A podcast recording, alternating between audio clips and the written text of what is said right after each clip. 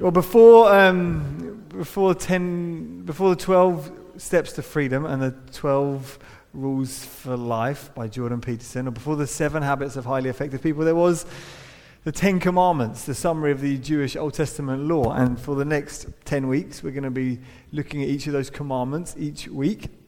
Um, for the Jewish people and the ancient Israelites, the Ten Commandments were known just as the Ten Words. Um, ten words, ten commandments. In English, barely 300 words long, and yet the Ten Commandments forms the foundation of our legal system and lies at the core of Western civilization. Um, today we're looking at commandment number one, and we're going to ask the questions why was this given? When was it given? And how are we supposed to keep it? But first of all, I want us to consider the what of the Ten Commandments because the Ten Commandments is often just something that comes up in a pub quiz and you have to try to guess all ten. Or you might be sit around with friends from time to time. I'm not sure you do this with your friends, I do with my friends. Say, let's all name the Ten Commandments. I can't remember the last time I did that. We should do that again. That's a great, great gag. Um, but often that's the, it's just a piece of trivia. Who knows all ten? And we try to rattle through the list and go, done it. And the danger is with our Ten Commandments is that we've, we've taken them out of the when of the story and we've slapped them up on posters and billboards in our homes or in our chapels. We've isolated them or we, we've used them as a, as a stick to beat people with. And so this morning I want us to give as much space as possible to trying to remind ourselves afresh of the context, the story, the part in the story uh, of history where the Ten Commandments were originally given. We believe as Christians that God has spoken to us supremely in the person and work of Jesus Christ. He is the Word of God become um, flesh. But God has also spoken to us in His Word itself. And so I want to read for us uh, a, a, lengthy chunk of Scripture at the start of this series to set it in its place in the story and allow God to speak to us through it. The context, the background to what we're about to read is that the people of God, the ancient Israelites, um, have been enslaved in Egypt. They've lived there for 400 years. For much of it, spent their time enslaved by the Pharaoh kings, been made to, to work for um, building the Egyptian empire. And for as long as you can remember, if you're an Israelite, you have lived in that environment of oppressive, an oppressive regime with its foot on your neck. In the last few weeks, however, things have been going a little bit strangely. There's been some miraculous moments as God has been displaying his power over the Egyptian gods. And in the last few days for the Israelites, prior to what we're going to read, God led them out of Egypt uh, miraculously. And then, when they were pursued by an army, he parted the, the waves of a sea so they could walk through on dry land, liberating them and rescuing them once and for all from their enemy. Then, after all of that, they arrive at a mountain in Sinai, and something quite terrifying occurs before them. It's a moment in history that has shaped the world that we live in, and we're going to engage with it together this morning. So let's just quieten our hearts and allow God's word to speak to us afresh this morning. On the third new moon, after the people of Israel had gone out of the land of Egypt, on that day they came into the wilderness of Sinai. They set out from Rephidim and came into the wilderness of Sinai, and they encamped in the wilderness. There Israel encamped before the mountain, while Moses went up to God. Yahweh called to him out of the mountain, saying, Thus you shall say to the house of Jacob, and tell the people of Israel, You yourselves have seen what I did to the Egyptians, and how I bore you on eagle's wings and brought you out to myself. Now, therefore, if you will indeed obey my voice and keep my covenant, you shall be my treasured possession among all peoples, for all the earth is mine. And you shall be to me a kingdom of priests and a holy nation. These are the words that you shall speak to the people of Israel. So Moses came and called the elders of the people and set before them all these words that Yahweh had commanded him. All the people answered together and said, all that Yahweh has spoken, we will do. And Moses reported the words of the people to the Lord. And Yahweh said to Moses, Behold, I am coming to you in a thick cloud, and that the people may hear what I speak with you, and may also believe you forever. When Moses told the words of the people to Yahweh, Yahweh said to Moses, Go to the people and consecrate them today and tomorrow, and let them wash their garments and be ready for the third day. For on the third day, Yahweh will come down on Mount Sinai in the sight of all the people. Incidentally, in Scripture, the third day is a day of symbolic significance. Uh, once you notice it, you see how often it crops up that God moves in miraculous and powerful ways on the third day. Uh, supremely in history, it was on the third day after Jesus' crucifixion on Easter Sunday that he rose from the dead. But the third day appears time and time again. And you shall set limits for the people all round, saying, Take care not to go up into the mountain or touch the edge of it. Whoever touches the mountain shall be put to death. No hand shall touch him, but he shall be stoned or shot, whether beast or man, he shall not live. And when the trumpet sounds a long blast, they shall come up to the mountain. So Moses went down from the mountain to the people and consecrated the people, and they washed their garments. And he said to the people, Be ready for the third, for the third day, abstain from sexual relations. There's something that non Western cultures appreciate about the importance of cleansing oneself. Um, we, we have the phrase in English that cleanliness is next to godliness. Uh, and in a, in a sense, it's true. Um, friends of mine who aren't Western take a lot, of, a lot more showers than I do, not because they want to rid themselves of germs necessarily, but because they appreciate there's something about cleansing the body to prepare the soul and heart and mind for something that in the West, our moral taste buds have been conditioned to really only appreciate morality on the, on the scale of what's fair. And if it doesn't hurt anyone, that's okay. But for, for the rest of humanity, there's a much broader appreciation that morality encompasses not just doing the right thing so it doesn't hurt anyone, but also cleansing oneself, preparing oneself uh, in the way that you might um, use antibac and uh, hygiene laws when it comes to preparing food. So it is with ourselves as we approach God. That's part of what's going on here. These people preparing themselves for something truly significant. Now, on the morning of the third day, there were thunders and lightnings and a thick cloud on the mountain and a very loud trumpet blast, so that all the people in the camp trembled. Then Moses brought the people out of the camp to meet God, and they took their stand at the foot of the mountain. Now, Mount Sinai was wrapped in smoke because Yahweh had descended on it in fire. The smoke of it went up like the smoke of a kiln, and the whole mountain trembled greatly. And as the sound of the trumpet grew louder and louder, Moses spoke, and God answered him in thunder. Yahweh came down on Mount Sinai to the top of the mountain, and Yahweh called Moses to the top of the mountain, and Moses went up. And Yahweh said to Moses, Go down and warn the people, lest they break through to Yahweh to look, and many of them perish. Also, let the priests who come near to Yahweh consecrate themselves, lest Yahweh break out against them. And Moses said to Yahweh, The people cannot come up to Mount Sinai, for you yourself warned us, saying, Set limits round the mountains and consecrate it. And Yahweh said to them, Go down and come up, bringing Aaron with you. But do not let the priests and the people break through to come up to, the, to Yahweh, lest he break out against them. So Moses went down to the people and told them. And God spoke all these words, saying, I am Yahweh your God, who brought you out of the land of Egypt, out of the house of slavery. You shall have no other gods before me. You shall not make for yourself a carved image or any likeness of anything that is in heaven above, or that is in the earth beneath, or that it is in the water under the earth. You shall not bow down to them or serve them, for I, Yahweh your God, am a jealous God, visiting the iniquity of the fathers on the children to the third and fourth generation of those who hate me, but showing steadfast love to thousands of those who love me and keep my commandments. You shall not take the name of Yahweh your God in vain for Yahweh will not hold him guiltless who takes his name in vain. Remember the Sabbath day to keep it holy. Six days you shall labor and do all your work, but the seventh day is a Sabbath to Yahweh your God. On it you shall not do any work, you or your son or your daughter, your male servant or your female servant, or your livestock, so the sojourner who is in, or the sojourner who is within your gates. For in six days Yahweh made heaven and earth the sea and all that is in them, and rested the seventh day. Therefore, Yahweh blessed the Sabbath day and made it holy. Honor your father and mother, that your days may be long in the land that Yahweh your God is giving you. You shall not murder. You shall not commit adultery. You shall not steal. You shall not bear false witness against your neighbor.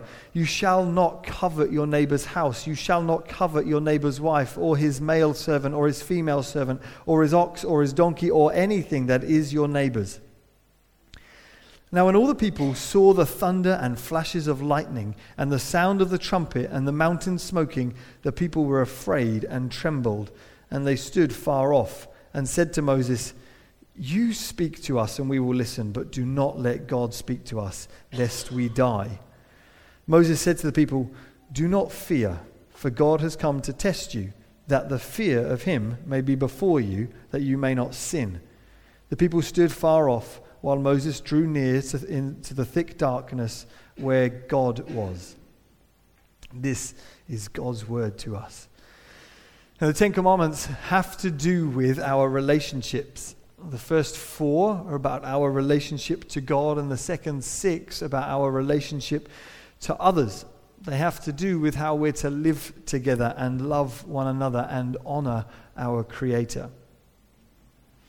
And the 4,000 years since that moment, since then, our society has radically changed. Compared to the nomadic desert dwelling Israelites, our, our systems and how we live day to day is very different. They know nothing of smartphones and the internet and electric cars. And yet, as far as ethics goes, human beings have changed not in the slightest. We have the same nature, wrestle with the same vices and the same perhaps moral issues as our ancestors. You could say then that we need the same laws and the same rules that they did. Here we have in the story those words first spoken to a group of people gathered by a mountain with thunder and lightning and smoke. We have a man speaking face to face with God Himself. In this scene, if we're willing to engage it, we're faced with a God who is unlike anything else on the shelf. Before Him, we get the impression that we ought to kneel and tremble in reverence, we're faced with the possibility that God is wild and holy and to be feared. It seems strange to us when we hear God saying, Don't let them come close in case I break out against them. He seems unpredictable and untamable, even. Now, we live in a world uh, of image management and personal PR with our Instagrams and our Snapchats and our Facebooks. Uh, we're used to things that aren't too serious. Um, I mean, as serious as it is to watch videos of cats playing pianos and taking photos of and seeing other people's dinner with a nice veneer on it, as serious as all of that is, and I wouldn't want to take away from the seriousness of it, it's not overly substantial or weighty. And yet, here, in what we read, you do, you get the impression that there is something weighty here. We read about the raw power and authority that created everything, speaking to human beings and honoring them, treating them with a dignity by telling them his expectations for their lives, by raising their own expectations for themselves and who they are, what they're supposed to do, how they're supposed to live.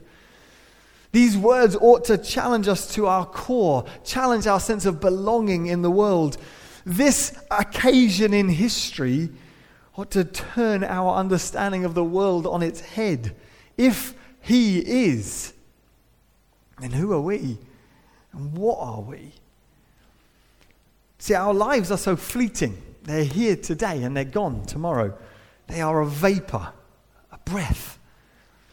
And I know someone who who once preached a sermon in which he smoked a cigar and blew out the smoke and said to the congregation, That's your life. Here, gone. And yet, vapor though we are, we have strong ideas about our own importance. We are drilled from a young age with our own significance. We understand that particularly in our society, we, our lives are brimming with potential if only we can harness the gifts and the brilliance inside each one of us. And yet, our life is here and then it's gone. We are a fearful people, perhaps due to the expectations that we place on ourselves. but we are fearful. Perhaps making sense of why it is in the Bible the most often repeated command is the command, do not be afraid. But we do. We fear. We have created a more prosperous and healthy society than has ever existed. And yet, the result has been that our levels of anxiety and nervousness are through the roof. We are afraid, afraid of missing out, afraid of being left out, afraid of being wrong, of being disliked, of being judged, afraid of starvation and, and loneliness, afraid of terrorism, afraid of burglary, and afraid of more than two inches of snow. and yet, here in this Bible, in this scene, we're confronted with the one who is utterly other than us, who's unapproachable confronted with the reality that there is something more real and more substantial in, than this life, the things that concern us on a day to day. We're confronted with something and someone actually worth fearing, being terrified of. And I feel this each week. I, I really I'm, I don't see that I'm here to just deliver a talk to give you some more information and ideas. I'm not really interested in a pep rally either. We're gathered together before God when we sing is to remind ourselves that He's here to impress on us the privilege and the reality, the privilege that we have of being able to approach this God. He's holy, and yet He's alive and at work in our lives. And I want us to gain some level of perspective on our life by considering Him. Life's so noisy, so busy. I think we need spaces, this space perhaps, to just take some moments to recenter ourselves on ultimate reality itself. Have you ever had that thing where you look back and you realize that five years ago at this time, this was going on and I was stressed out of my eyeballs. I was anxious. I was worried. And now you think, I don't care about those things. That's gone. I remember looking at photos from our wedding day, and, and Amy says to me, you, you looked really tired on that day because you'd had a busy few weeks leading up to the wedding. What was I busy with? I don't know. it wasn't important. It was at the time. But there's something about gathering as God's people underneath God's word, allowing this to shape our values and ideas more than that to shape our values and ideas, bombarded with images of gods and ideals. And We gather, hopefully, in a space that's very different. Not the building, but the people. To say we honor Christ as Lord in this place. Commandment number one is you shall have no other gods before me. God is to come first in our lives, which in the ancient world was a ridiculous statement. Every people, every tribe, every nation had just dozens and dozens of gods that it treated like a, a, form of good luck charms, making all the different sacrifices they can to these gods gods of agriculture, of fertility and sex, of parenting, of house cleaning, of even gods of cupboards they had in the ancient world. If you've been to the British Museum ever and, and looked at the artifacts from this time in history, you'll have seen just dozens and dozens of God, gods. I have a book on my shelf called the, the Rise of Christianity in a World Full of Gods. Christians were the first people to be called atheists because they didn't have a God. There was no temple where you could go and look, this is our statue that we bow down to.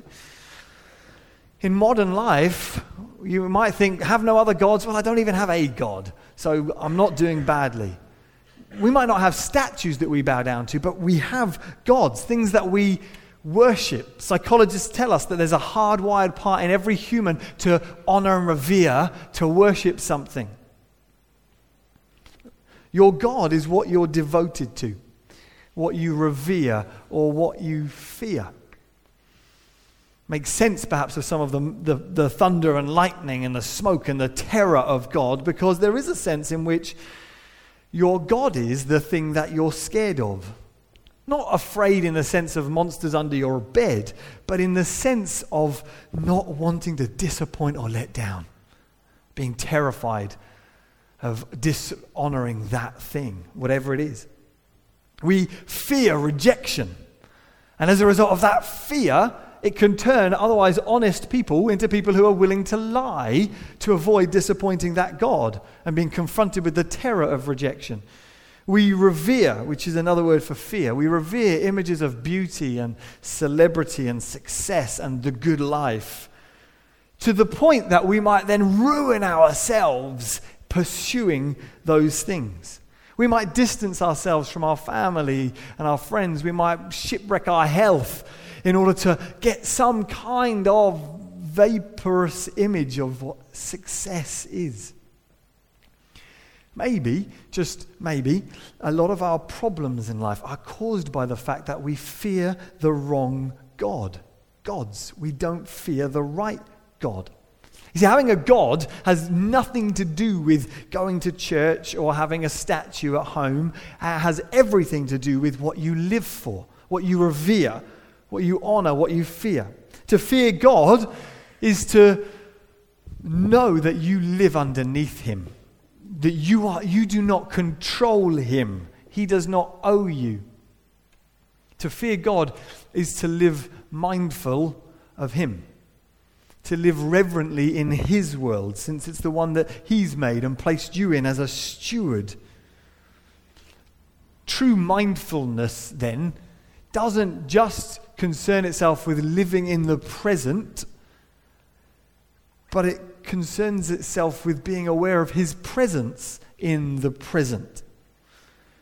The psalmist says, Be, be still, and know that I am God. Long before our schools and workplaces were encouraging us to take mindfulness breaks, the Bible was saying, Be mindful of Him in the world. Having no other gods is about living underneath Him, being aware of Him. And you know, anytime you want to break any other of the nine commandments, you have to get through number one first. Think about it. The reason you might lie is because you are revering and fearing someone else's opinion. You're trying to honor yourself as a king, as a god. The reason you might commit adultery is because you're pursuing the God of sex and believing that contentment and happiness is found in dis- different sexual experiences or a romantic attachment will, that will satisfy you. Or the reason you might covet and desire something that's not yours is because you don't believe that God is enough. What God's given you, the place that God has put you in the world, can fulfill you. So, to break the other nine, you've got to get through the first one. In, in 2006, Time magazine, as they do every year, released their front cover of the Person of the Year. And in 2006, they put a mirror on the front saying, You are the Person of the Year. we are God's. We are those who've been made in the image of God. And yet, rather than using our imagedness to represent God well to the world, we have turned, into our, turned onto ourselves, looked at ourselves in the mirror, and thought, Behold, there is God staring back at me. What can I do to satisfy this God? I mean, that's the, the what of the first commandment and the commandments. But what about the why? Why did God give these commandments to these people? Getting into what we read, there is talk of death and holiness. But then at the end, there's this strange verse where it says, it says, Do not fear, for God has come to test you, in order that the fear of him may be before you. Do not fear, in order that you might fear. It seems strange. What's Moses saying? What he's saying is this God is holy and terrifying, but he has chosen to live among you. Therefore, don't be afraid of God as though he's an enemy who's going to destroy you in a moment, but live carefully and reverently before him because he is among you. Your conduct does matter. Now, in our day, I don't think many of us need to be told don't be terrified of God, He might kill you. We're at the, perhaps the opposite end of the spectrum. Like, treat God a little bit more seriously. But we probably do need to be told live reverently before Him. live carefully because he is among you. The church is the temple of the living God. He dwells inside each Christian. We, as the community of believers, are a holy people. And that helps us to understand why the Ten Commandments were given. The what, the Ten Commandments, was given because God has come to live among his people. And he wants them to know what's expected of their, their behavior. He's calling them to a different standard, a higher standard. He's calling them to almost a, a position and posture of royalty in the world. We are God's people. We should behave responsibly, therefore. In, in Paul's letter in the New Testament to the church in Corinth, he writes to them about this dynamic where he says, It's not for us to judge those outside the world. Now, sometimes Christians, they get a reputation for being judgmental. And when the New Testament says, it's not our job to judge those outside the world. Those who aren't Christians, who don't name the name of Christ, they, in, in many respects, can live how they want. The Ten Commandments weren't for them originally, but for us in the church, in the people of God. And so, in, in the letter to the, to the Corinthians, Paul says, Don't judge those outside the world, judge those inside the church. Don't judge those outside the church, but inside the church, which sounds strange to us, but the believers, we are called to be a holy people. When we say judge, it means less point your finger and wag, you know, get annoyed at people for their failing standard. It's more of a be careful, confess your sins to one another, speak the truth in love to one another. That's why they're given. And all of that so far, I think, helps us get to the significance of the when they're given. Because so far, it can make us feel like, gosh, this is heavy. This is hard. This God, who can stand before this God? At least that's how I read it. And yet, the amazing, amazing truth that's contained in the first two verses of what we read needs to be engaged with to help us understand the significance and the place of the Ten Commandments in the Christian's life. Listen to this verses 1 and 2 of Exodus chapter 20. This is juicy. Right, listen. God spoke all these words, saying, right, it's like brace yourselves, here come the Ten Commandments, here comes ten rules that you must obey. But he starts it by saying this I am Yahweh your God who brought you out of the land of Egypt, out of the house of slavery. Do you see it? The significance of that in light of what's to come, the commands of the Ten Commandments are given after, not before, after he's rescued them from slavery. God has rescued them, forgiven them, healed them, transformed them, accepted them, said, I'm your God. Then he says, Here's some rules to sort your lives out that you don't shipwreck yourselves on other gods and other ways of living. My point is this rescue comes before rules. Redemption comes before requirements. If you just slap rules on people, you'll kill them. You cannot live up to this, Christians. If you think the Ten Commandments are given so that you go, this is what I've got to do to please God, and if I don't do this, I'm doomed, you've missed it. God rescued them and then said, Now, my people, those that I've loved and I've come to be with, here is how to live before a holy God. Here's how to make sure you don't put yourselves back in slavery again. Here's 10 things that you can do. God sees us caught in our fear he sees us enslaved to other gods, whether it's gods of career or family expectation, gods of beauty and image and finance, success, that we just run after. He sees us enslaved to those things.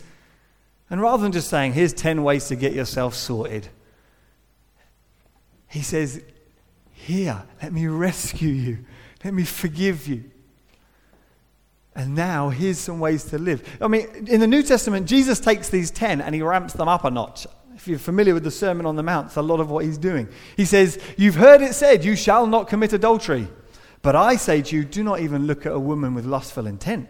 You've heard it said, do not commit murder. But I say to you, anyone who says to his brother, Raca, in anger, is punishable before the Sanhedrin, in danger of the fires of hell. Jesus ramps it up. And if we're sitting there going, the way I get right with God is by not murdering, not committing adultery, not this, not that, and Jesus comes along and says, no, it's not really that. It's about what you're doing in your heart. If we hear Jesus saying, until you've sorted this, you can't be right with God, we're doomed. At least I am. You might be a lot better than me. That's fine. I'm sitting there going, what's he talking about? Rescue comes before rules. It's a bit like uh, in the film Titanic. Um, it all comes back to Jack and Rose eventually, doesn't it? That tragic love story of. Um, yeah, so the boat sinks. If you haven't seen it, I'm sorry. Uh, the boat sinks, and there's that moment at the end where, where Jack and Rose are having this beautiful kind of parting. He dies, um, and then sinks, which is weird because when bodies drown, normally they float, and everyone else is floating, but he drowns and sinks into the abyss. Uh, and he doesn't so much sink as she pushes him off. Like, there's lots of pieces of driftwood lying around in the ocean after the boat sunk, and she finds one to climb on top of and doesn't try to make him get on. She's just like, no, no, this is for me. And then, just as she's close to giving up, and she's dying, and she's freezing to death, holding her loved one's hands, she sees a, a boat in the distance. And there's a Welshman with a, a flashlight. And in this kind of very eerie, ghost like voice, he's, he's scanning the, the bodies in the sea.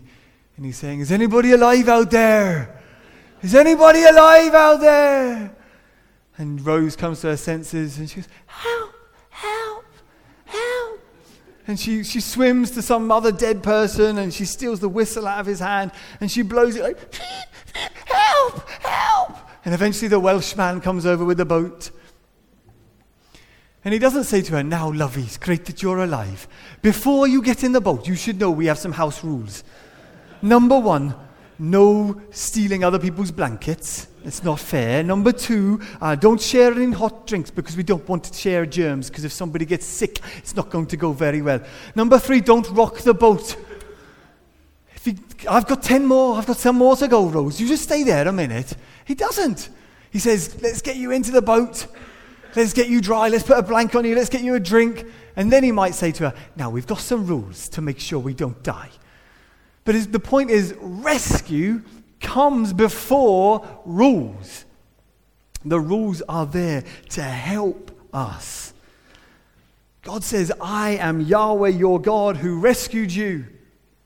Now learn to live like this in order to stop yourself going astray again. The rules are for us, they're not for Him.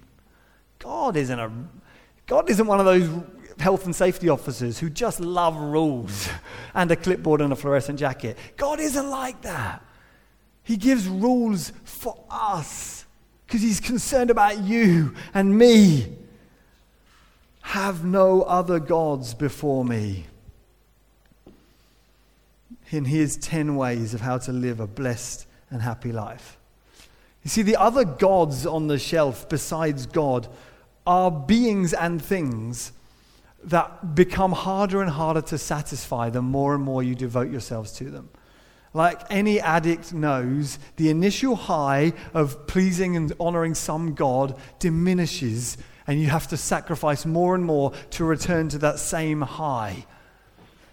In the beginning, it was just about one encounter, one website that I visited. Now I need several, and I need longer, and it needs to be harder, and it needs to be more risque to give me the same high that I had. Not so with the God of the Bible, the God who loves you. At the wedding of Cana, the wedding at Cana in Galilee, Jesus turns the water into wine. And what is it the Toastmaster says? He says, most people, you know, waste the, the best wine at the beginning and then bring out the cheap stuff, but you have saved the best until now the more you honor and devote yourselves to God, the better and better this God gets. The more there is for you to know your position as someone who's loved and called and chosen and has been accepted and cherished by that God. That's the what, that's the why, that's the when, and lastly and briefly, how then? How do we keep these rules? Because we might be signed up and say, okay, I get it, like 10 rules to live to help me flourish. Good. That's much better than 10 sticks to get beaten with when I mess up. I understand that. But still, how? Especially if, since Jesus says it's not really about the externals, it's about the heart. How on earth am I meant to keep myself from coveting and desiring something that's not mine? I do it for 10 minutes at church because I'm putting on my Sunday face, and then I go home and go on Facebook and think, their life's so much better than mine. I want it. How do we do it? If you've ever tried it, you know it's hard, but the Bible says you don't need to try and do it in your flesh and in your own strength through just grit and determination. God has sent His Spirit into our hearts in order that we might know and empowering by the Holy Spirit to live as He's called us to live. And last summer, uh, we were borrowing a kayak off my family, and we I managed to secure some babysitters. And even more miraculously, I managed to convince Amy to come on an epic, adventurous kayak with me. Um, I said to her, We're going to kayak from Splash Point to the Cuckmere Inn. Um, I was excited. I, I, thought to myself, I cannot believe that Amy has agreed to do this. And so when she asked me, Have you checked the tides? I said, It doesn't matter. It'll be fine.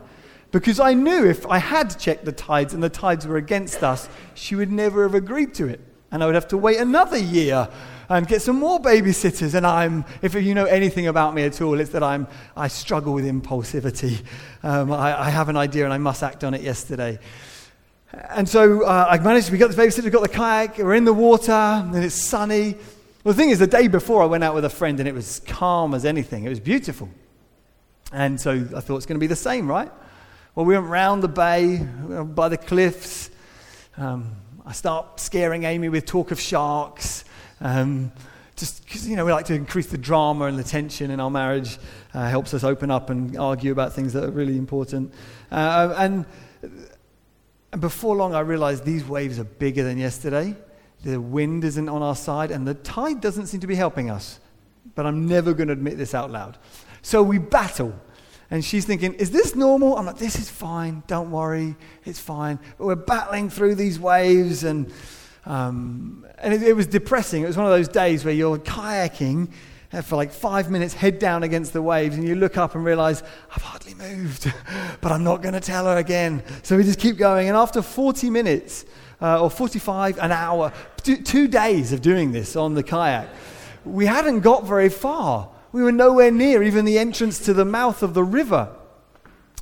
And eventually I said, Shall we turn around? and she said, Yes, you fool. Of course. I said that ages ago, um, but you're too stubborn to listen. Um, it's never good to try to get group therapy on a Sunday morning with Amy listening at the back. But here we go.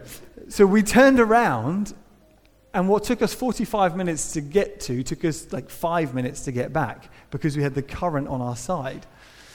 Trying to keep commandments in your strength and energy is like trying to row a kayak against the current with the waves against you.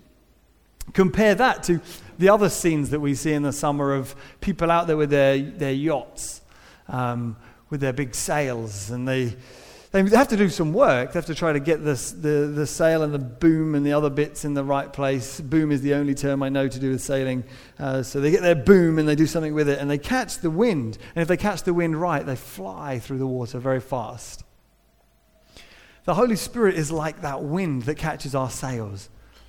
Uh, learning to live and obey and honor God in this way requires us to, to be filled with His breath, His life. It's about us responding to his rescue, saying, Please now empower me and help me to live the life that you've called me to live. And as the Holy Spirit comes upon us, empowers us, and strengthens us, we find ourselves realizing that this God gives more and more and more of himself along the journey. He's not a God who says, You're on your own, just try hard and let me know how you get on. Oh, and I'll, I'll remind you when you don't succeed. He's a God who says, here, I've rescued you, forgiven you, your guilt is gone, your shame is gone, you're now mine. Now, as mine, live like this, but to live like this, here, have my spirit, my breath, my power, my life in you, that you might know what it is to be fully alive. Life in abundance. And that is how we are to live as those who do not break the first commandment, that we're to live as those who have no other gods besides God and understand His place and His part in our lives. And we're going to respond together this morning by breaking bread and drinking some juice as a symbol, as a way of reenacting Jesus' death on the cross, where he made a new agreement with the human race. He said, I'm going to rescue you, and here's how I'm going to do it. Gonna, my body's going to be broken, my blood's going to be poured out, so that you don't have to be broken for me, so that you can know my life, my grace, my love in you, enabling you to live afresh and to live in a different way. And we're going to take bread and juice and respond to God in song. Um, but as we do that, I invite you to stand with me. I'll pray, and the band can join us to help lead us as well.